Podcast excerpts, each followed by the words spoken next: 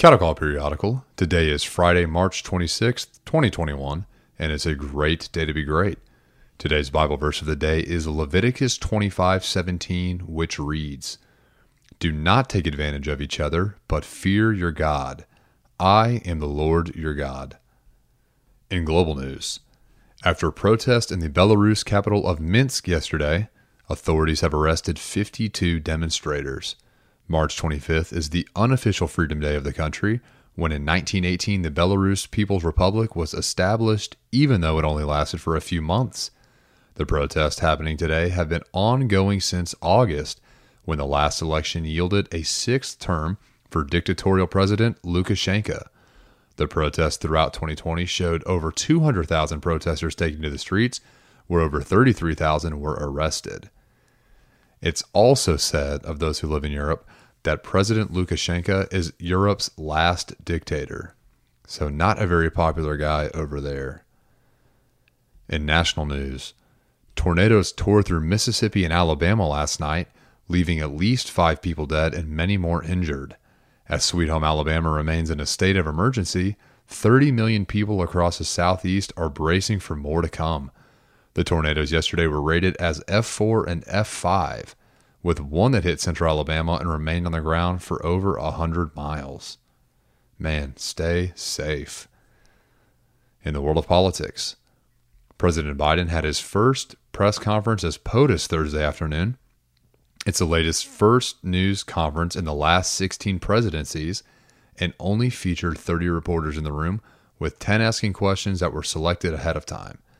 Biden discussed topics like the migrant surge, gun control, and ending the filibuster. In the world of sports, Ray Lewis will be spending his N F L retirement in the M M A world.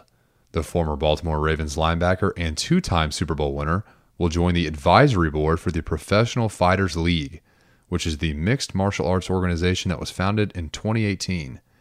The P F L is not in direct competition with the U F C, so part of the strategy of Lewis joining is to help M M A grow in popularity and showcase the skills of fighters who are great but not as well known.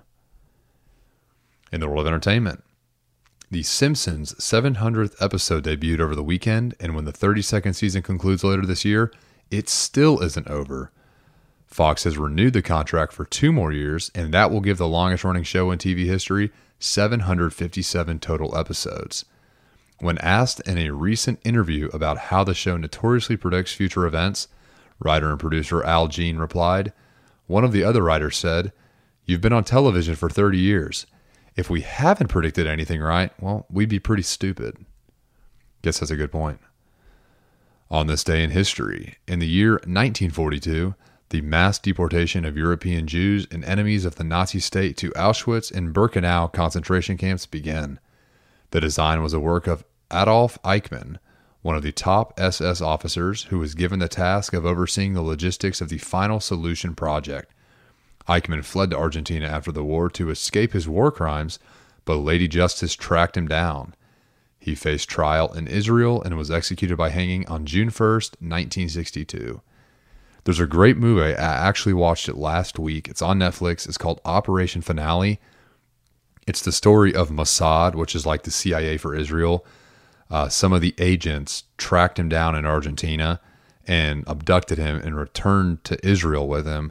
And that's where the uh, trial was. It's a great, it really is a great movie. So I'd recommend it. All right. The Associated Press, A B C News, Fox News, and Variety contributed to today's reports. Thank you for listening. Have a great weekend, and I will see you on the other side.